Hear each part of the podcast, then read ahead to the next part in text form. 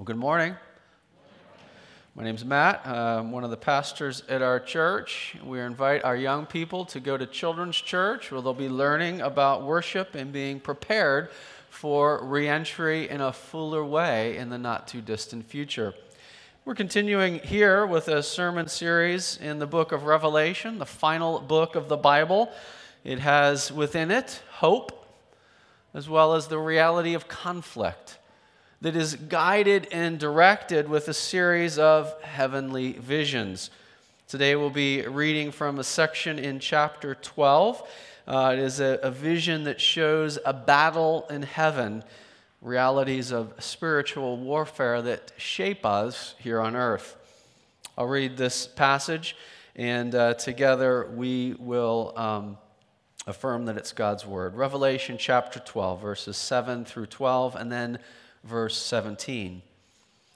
Now, war arose in heaven. Michael and his angels fighting against the dragon.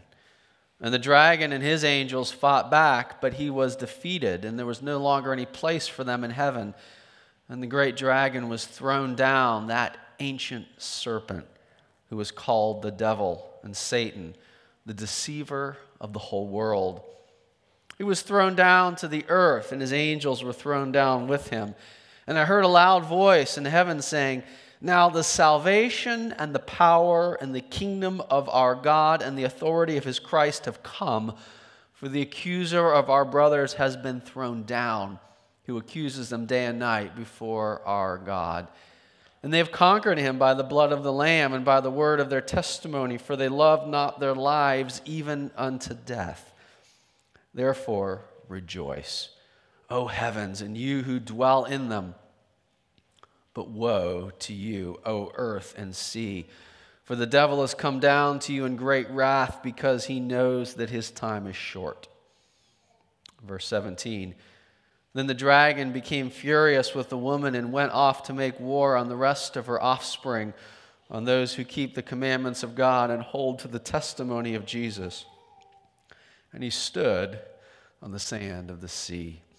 This is the word of the Lord. The title of this book is Revelation.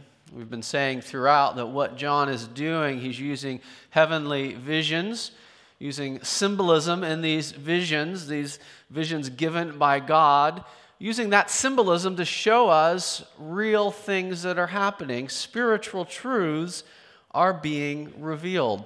It's important we keep that in mind because reading the book of Revelation is often not easy and it's sometimes confusing to know what's happening. But John's intention is to reveal things that we need to know. When something is revealed, a truth that is already present is made known to different people in a new way. Uh, over the last uh, couple of years, maybe a, a decade or two, uh, gender reveal parties have become uh, important uh, ceremonies for some parents. Uh, the process works something like this, and, and I don't think people did gender reveal parties when I was having children, or at least I didn't know about it. but your, your, your technician who does an ultrasound can give you a little note, you take it to a company, and they will give you some object and that uh, that object can be uh, uh, disclosed at a party, and everyone will find out oh, we're having a boy or a girl, right? So it could be a you know a, a blue or pink softball. Um, or uh, you know a cake or a smoke bomb or something like that and uh, you go and, and at that party something that's already true right? That your child isn't changing at the party, but something as true as being revealed. You're all learning, oh my goodness, you're going to have a boy, you're going to have a girl. Sometimes gender reveal parties don't go exactly the way people planned.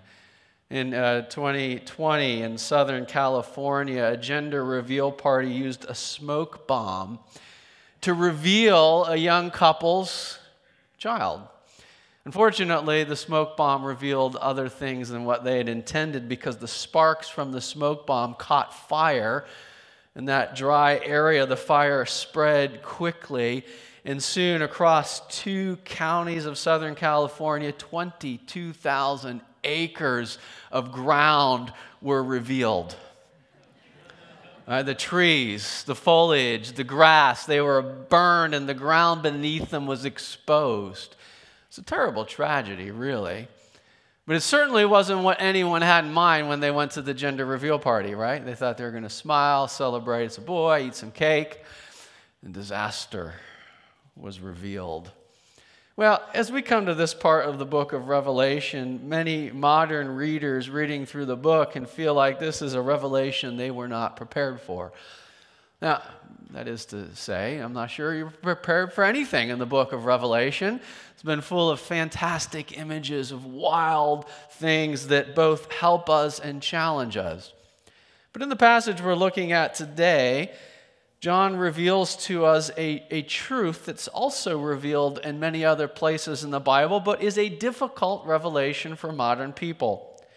He tells us that in the world, the difficulties and challenges that we face have many roots, but one of the causes is a real and personal spiritual power of evil that is working against the church.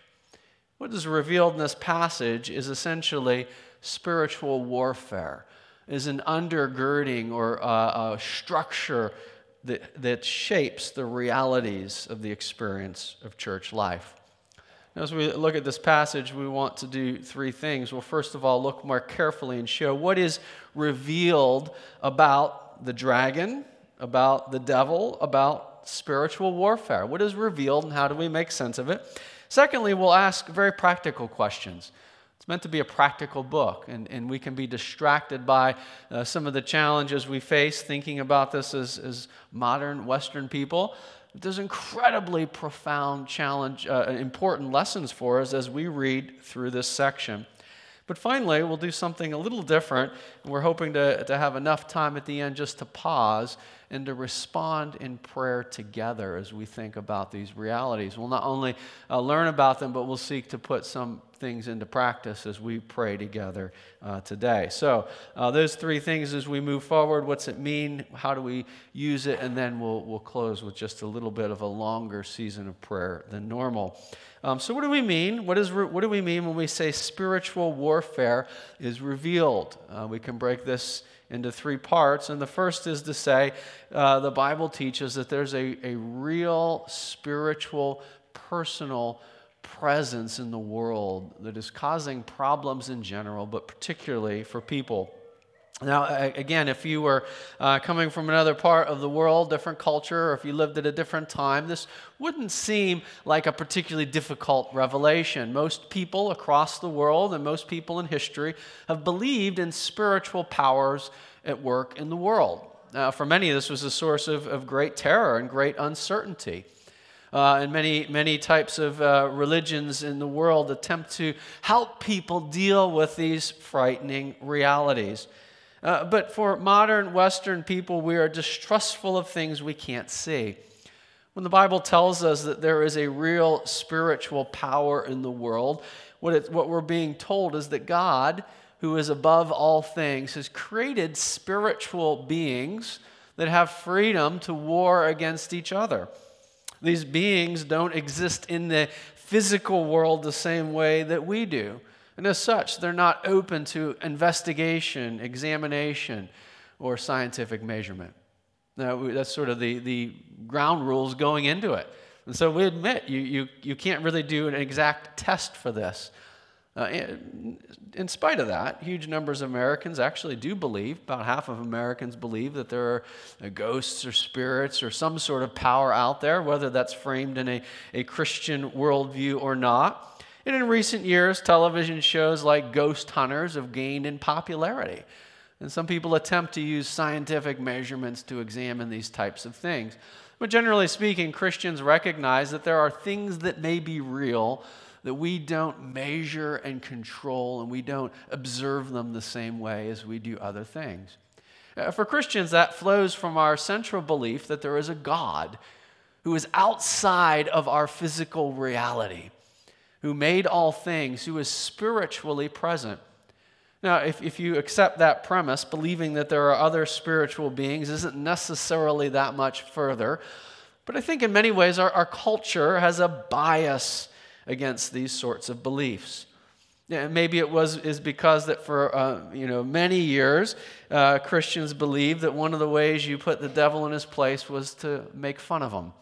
And so we might see pictures of a, of a you know a, a red guy with a tail and horns and a pitchfork, and we say, I'm not going to believe in that. The biblical view of angels and demons is not really that. In fact, uh, the New Testament tells us that uh, Satan would prefer to show up as an angel of light. And he would take the garb of something attractive, something uh, seductively alluring. And he's, not, he's not, certainly not going to show up at a party with a pitchfork and horns. Uh, the, what we're presented here with is this premise that there is a real spiritual power at work in the world. And again, uh, I recognize that can be challenged for us in many ways, but if God is real, if there is a real spiritual reality beyond what we can sense, there's really not that much more to recognize. There may be forces and powers present in the world doing things that are particularly troublesome. When we look at the passage, uh, we see that what, uh, what John is showing us, us is that this term dragon is symbolic for this real personal power of evil. Verse 9, he says, The great dragon was thrown down, the ancient serpent, who is called the devil and Satan, the deceiver of the whole world. In 1968, the uh, famous rock band, the Rolling Stones, came out with an album, Beggar's Banquet. And on that, they included a fairly controversial song, Sympathy for the Devil. In that song, uh, Mick Jagger, the lead singer and author, uh, co-author of the song, uh, sang about the work of the devil in history from a first-person perspective. Uh, the, the powerful uh, and haunting uh, melody asks the question, Who am I? And in that song, they ironically probably give one of the best modern depictions of the devil. I say ironically because uh, many people were quite alarmed. It's a, one thing to, to sing about the devil, it's the other to sing in the first person as if you are the devil. The powerful, uh, in, in, interesting, and I would dare to say biblical imagery of the song suggests that at the greatest moments of disaster in human history, there was a force and a power and a present, a presence at work in the world, moving humans to a greater evil than they would even come up with on their own fallen selves. Mick Jagger saying that of World War II, riding a tank in the general's rank as the blitzkrieg raged and the bodies stank.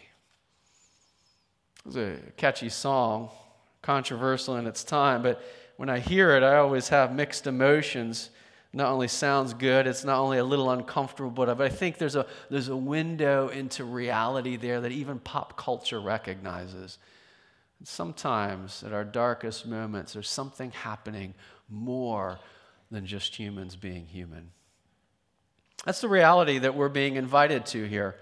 Fortunately, there's more than that. Left to our own, we would hear of those realities and we would perhaps be overwhelmed by them.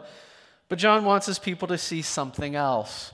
He not only shows them that there's a real personal power of evil in the world, but he tells us that power has received a definitive defeat. If we were to go back to the section of Revelation that some of you were reading yesterday in our, in our blog as we move through this book of Revelation, uh, what we see is a picture of the devil, the dragon, fighting against the woman who is giving birth to a son. And what we understand there is that is, is typical in the book of Revelation. John is recapitulating, he's going back, he's looking at the story of the New Testament, the story of the church. And he shows how that in the earthly ministry of Jesus, not only in his birth, but in his life, he is opposed by this power of evil by the devil. Those students of the Bible familiar with the Gospels know that at certain key places this figure shows up seeking to turn Jesus aside from his mission. But praise be to God, Jesus is not turned aside. He is successful in his mission. He goes forward living a life without sin and complete faithfulness to God.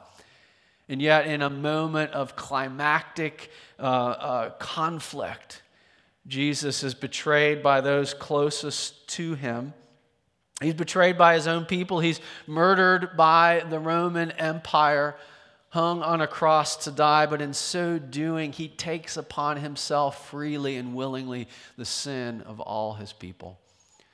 Jesus wins a definitive battle. In a sense, in this first section, verses uh, uh, 1 through 6, that is uh, depicted in the book of Revelation is a battle between this woman, her son, and the dragon. And what we see as we look at this passage now, that as this battle was won on earth, the consequences were felt in heaven. He speaks of a war in heaven, of Michael, a leader of the angels, just as this dragon or Satan would be a leader of the demons. They are created spiritual beings in some sense at war with each other. John would have to tell us about this in symbolic language because it's not something we would understand any other way. I really don't know what this means, and no one does, except that there is a battle or a conflict, and in that battle, verse 8, the dragon is defeated. There was no longer any place for him in heaven, and the great dragon was thrown down, that ancient serpent. He was thrown down to the earth, and his angels were thrown down with him. And I heard a loud voice in heaven saying, Now, salvation and the power and the kingdom of our God and the authority of his Christ have come, for the accuser of our brethren has been thrown down, who accuses them day and night before our God. What uh, John is showing us here in partic- uh, pictorial form through this vision is that on the cross, through the death and the resurrection of Jesus, a defeat has been given to our spiritual enemy. Now, again, there are things in here we only know hints of. The Old Testament uh, in the book of Job shows a picture of Satan, the accuser, in a sense, in, in the throne room of heaven, making accusations against God's people. And scholars have pointed out that uh, until the final answer against sin was given on the cross, the devil actually had grounds for his accusations the people of God who, who, whether in life or death, came into the presence of God in worship. It would have been grounds to accuse them. Their sin would have haunted them. And yet, after the death of Jesus, the Apostle Paul tells us in his letter to the Colossians that on the cross, Jesus took away the power of all spiritual opposition. I think that's what John has in mind here. There is a final and ultimate spiritual victory on the cross. So that we can hear in the, in the words of Romans chapter 8 there is no condemnation for those who are in Christ Jesus. That if you are in Jesus by faith, trusting Him, if He is your Savior and your Lord, your sin cannot be held against you. The accusation of your weakness, your failure, your sin, and your wrongdoing does not have ground to stand. The accusations cannot hold because of the victory of Jesus on the cross. Your sin can be forgiven. There is an absolute victory that is there. There's a third part of this series, this series of visions about uh, this really one vision about the dragon. It has the, the, the first victory on earth of Jesus, then the victory of the angels in heaven, but then we are left with the ongoing reality of spiritual warfare. Just as there's a celebration of this full and final victory in verse 10, there's also, along with it, a, a note of warning. Rejoice, O heavens, verse 12, and you who dwell in them. But woe to you, O earth and sea, for the devil has come down to you in great wrath because he knows his time is short. what we see as the book of Revelation goes forward as this spiritual battle plays out in the life of the church. A summary of that in verse 17. Then the dragon became furious with the woman and went off to make war on the rest of her offspring, on those who keep the commandments of God and hold to the testimony of Jesus. And he stood on the sand of the sea. This picture will actually give direction to things happening in the next couple of chapters in Revelation. What John is saying is that if you are following Jesus, you are now part of a war here on earth. There is a definitive victory that's already been won. Your, your soul is safe in Jesus. The accuser has no ground against you. And yet, as the life of the church unfolds here and now, we are in a state of war. That war takes several forms the war of our own hearts against God, God's goodness, the remaining sin within us turns back and misdirects us and guides us in all kinds of wrong directions. We war against our own hearts. And, and the system of humanity around us, guided by fallen humans seeking to be separate and autonomous from God, that those systems of human thought are always moving us, washing us downstream away from God. We battle against the flesh and the world, but John, in his revelation, shows us there is a layer of the conflict that we often, particularly as modern Western people, we often ignore. He says there's a spiritual dimension to this as well. I list all three of those things because when Christians talk about spiritual warfare, we don't want to go overboard and suggest everything that's happening is some spiritual battle. There's a whole lot of other stuff happening as well. I've got, uh, there's an, an old comedian, is quite dated by now, but every time he would do something wrong, he would say, The devil made me do it. Right? That's not really true. I have all kinds of sin in my own heart that I struggle against. Right? It's not as if I'm, I'm a, a good blank slate and only the devil comes in and does something. I got my own problems. And humans gather together, they're coming up with all their own ideas, and we have all sorts of other challenges going on. But John says there's a layer of the conflict you can often miss, and he is revealing it to us. Here's what you need to keep in mind as you see the conflict. Not only is the conflict real, but the, the, the power at work in the church is greater than the spiritual enemy in the world. All of, all of biblical teaching on, on spiritual warfare goes along on these rails. It says there's a, there's a power that's real, but the power in you is greater. There's a power, an evil power that's real, but it is limited by God's sovereign power and direction. The, the, the, conflict we see in this passage, technically speaking, is not really between God and the devil as if God, in his sovereign power, creator who made all things, is sitting in heaven saying, Oh man, I hope he doesn't get one over on me. The devil is fighting first against Michael and the angels. Again, a reality we don't fully understand. But the real take home point is he's fighting against the church. You have an enemy. If you follow Jesus, you have a spiritual enemy who is dedicated to the destruction of your soul.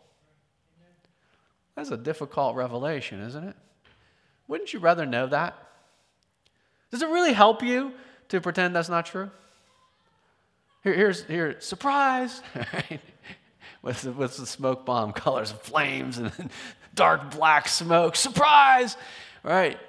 And not, not, only, uh, not only is he committed to the purpose, but John tells us he is working overtime. His wrath is furious, his time is short.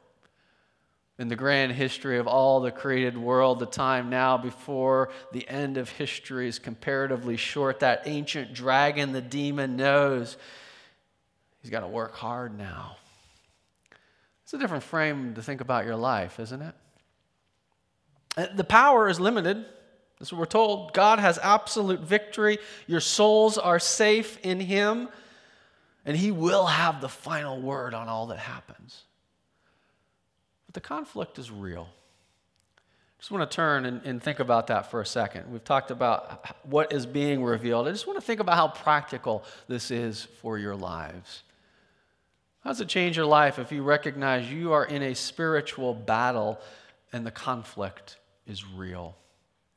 A couple uh, take home points here we can think about. The first is that when you're following Jesus and doing the right thing, things don't automatically get easier.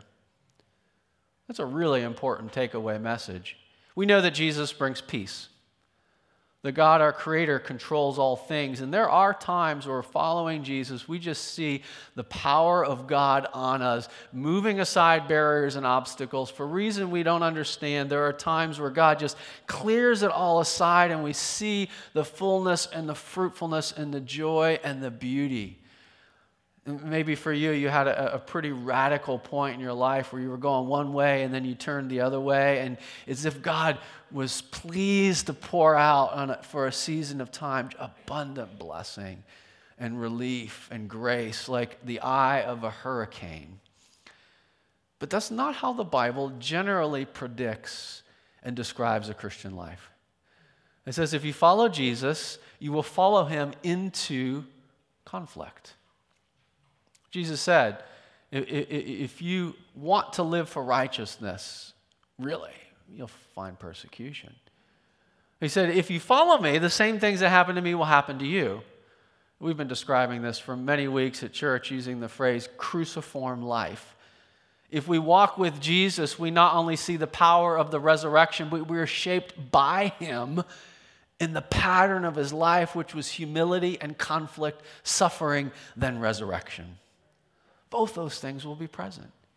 We expect to see in our lives incredible resurrection power as God bears fruit in us, but that happens in the midst of conflict. Everyone I know who moves forward in a particular type of ministry where their life takes greater focus around service and advancing God's kingdom almost immediately faces challenges. Some of those come from the world. We just see obvious level, right? Oh, this is humans posing me. But sometimes they happen on levels we can't describe otherwise. I don't have an explanation. I'll just tell you what I know. If you say, I'm going to commit to a new way of serving God, you will probably experience conflict in ways you hadn't seen before. I was uh, ordained in the summer of uh, 2024. Oh, I'm sorry.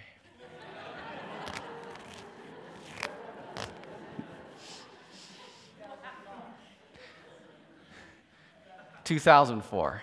It'll be two decades in 2024. Uh, it was uh, wonderful. The summer before, 2000, oh my goodness, I'm off on this story. Okay. Graduated seminary some year started working full time for my church, was moving towards ordination, moved into the city of Boston, uh, saw wonderful confirmation and God's blessing in so many ways, and then the bottom dropped out of our life. It's really hard. We had a really, really hard season immediately after entering ministry. I, got, I got as sick as I've ever been for a couple of weeks, completely laid out. My, my son Isaac was born, and three days after his birth, he was diagnosed with a stroke and spent 10 days in the NICU, really hanging on right uh, on, on, on the edge between uh, uncertainty about his future. Very, very difficult season. I mean, if you look at all my life, all the things that happen, difficulties, challenges, all this stuff, you would see a huge grouping right around a certain period of time. I don't understand it. I can't explain it. I don't have a mathematical formula for you. All I'm saying is when you walk through it, you, you say, you know what John is revealing makes sense. You could, you could ask anyone, and, and this isn't just for professional, professional Christians, so to speak. What John is giving us here is for every person. Let me ask you a challenging question. Is the goal of your life to avoid conflict or to pursue God. The very subtle temptation for us modern Western people to think that the goal of the Christian life is to avoid all possible conflict and live the most peaceable life possible. And you can achieve that to a large part if you back away from every, everything that would advance the gospel. It's a challenge for us, isn't it? The, the things that we do that follow God most closely will sometimes bring some of the harder things into our lives. And it's not an accident. Whole bunch of things my sin, our world, but there's something else going on. If you haven't felt, if you haven't felt it now, you can test it pretty easily.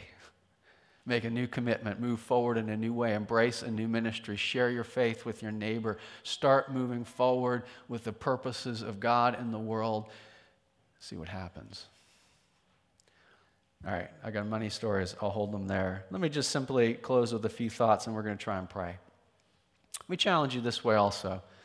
If you look at your life in these through the frame of reference John gives us, he'll not only show us that conflict is sometimes a necessary part of following Jesus, he'll also show us that the conflict is different, really, actually, at the end of the day, different than what we often think. You know, we live in a, a culture today that is so deeply divided and so highly polarized that most Americans won't have to think very long before they can name their enemies to you. Isn't that true? Uh, what, what spiritual warfare tells us is that yes, the world is fallen and people, in their own sinful desire for autonomy, do terrible things to each other and you can be hurt. But it tells us that that person, that flesh and blood person on the other side of the street, on the other side of the political aisle, on the other side of the cultural divide, is not your ultimate enemy. It's not a naive view about the reality of our human differences or the things people want in this world. It's a biblical view about the nature of the true conflict. I made this argument in a, a greater form a, a few, uh, a few weeks ago as we finished 1 Peter. But I think a healthy view of spiritual warfare and conflict actually de escalates the rest of the conflicts that we're in. The Apostle Paul says, You're not really fighting against flesh and blood. That flesh and blood person that has opposite views, and they could actually be pretty terrible, they are a potential object of grace and mercy. There's no one you meet in this world, no one, no human being who is beyond the mercy and the grace of God in Christ. And so when you have your conflict, you can remind yourself, you know what? They're not the actual end of the day final enemy. In fact, they could be my brother, my sister we who are opposed now might find in God's surprising, unveiling work of grace to be friends and family for all of eternity. Doesn't that change the way we view things? What being, again, I'm arguing here. I think, ironically, the thing that we are challenged to receive as modern Western people is the thing we most need. There's a battle going on and it's not against who you think. So, what do we do? Uh, what do you do? You can't actually fight physically against a spiritual battle. You do two things. John says, You continue with the word of your testimony even when you suffer. You see, the, not only is the battle different, the victory is different. For John in the book of Revelation, the victory comes when the followers of Jesus continue to follow the Lamb who was slain even when it's costly. See, the world shapes you to think you're winning when you're not suffering, but John says when you're faithful even in suffering, you win. The greatest victory of all is announced here. All other victories lead up to it and follow under it. Verse 11 they conquer by the blood of the Lamb and by the word of their testimony, for they've not loved their lives even unto death. John says simply, when you are willing to follow Jesus, being formed into the pattern of his crucified life, when you are faithful with him in the power of the Spirit, you are winning. Even in the, the short term, what you feel is suffering. You're, we're able, we, we fight the battle when we say, I will continue on even when it hurts. That's how you win. Finally, we fight the battle in prayer. C.S. Lewis uh, had the theory in one of his books that the strategy of the devil was in the Western world to lay low, not to show up quite so much, in a different plan. He thought, you know what? I accomplish my purposes better when people don't know I'm here. Now, that's a theory of a 20th century writer. But I do know this when the battle is revealed, Christians start to pray. Anytime you've had a moment where you've had a glimpse or a feeling or a sense that, yeah, you know what, this biblical truth might be the thing happening in my life, almost universally, every Christian I know has the same response. They start praying. That's a really good response. If you knew there was a battle of spiritual things, then you would pray in the Spirit to your all powerful God to work because you would absolutely know that you can't fight the battle on your own. So we're going to pray. Just going to pray for a moment. I'm going to pray for three things. And I'm going to pause. I'm going to ask you to pray either silently or softly. Sometimes it helps to, to softly say your prayer. These are going to be for yourself as you think about what's going on. We're going to pray together. We're going to pray for three things in closing. First is this we're going to pray that we would see the battle rightly and see our see the people around us properly. Invite the worship team forward. Thank you. Secondly, we're going to pray for courage in the face of opposition. Third and finally, we'll pray that God would be at work, that He would reveal Himself to our neighbors. I'm going to pray. We'll pray silently, and I'll close us uh, each of these three things, and we'll be done. Let's pray. Father in heaven, uh, we ask that you would help us to see our world and our conflict rightly. We pray in Jesus' name.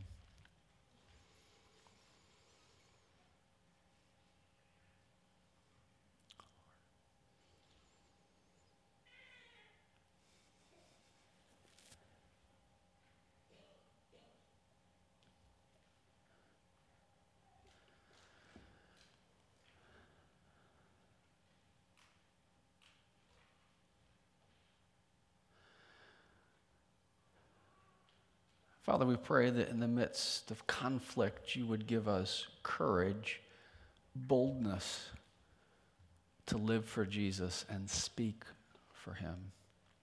We pray together in Jesus' name.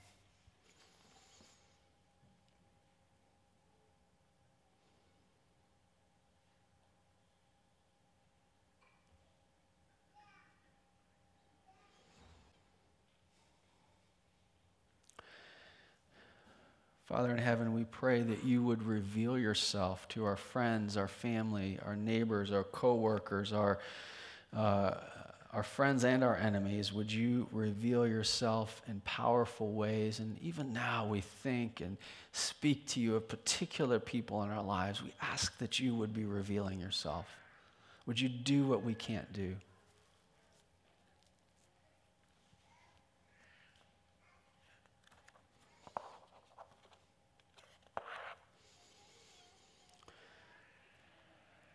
Father, we pray that your kingdom would come, that you would protect us from evil, and that you would cause the glory of Jesus to be increasingly made known. We pray in Jesus' name. Amen.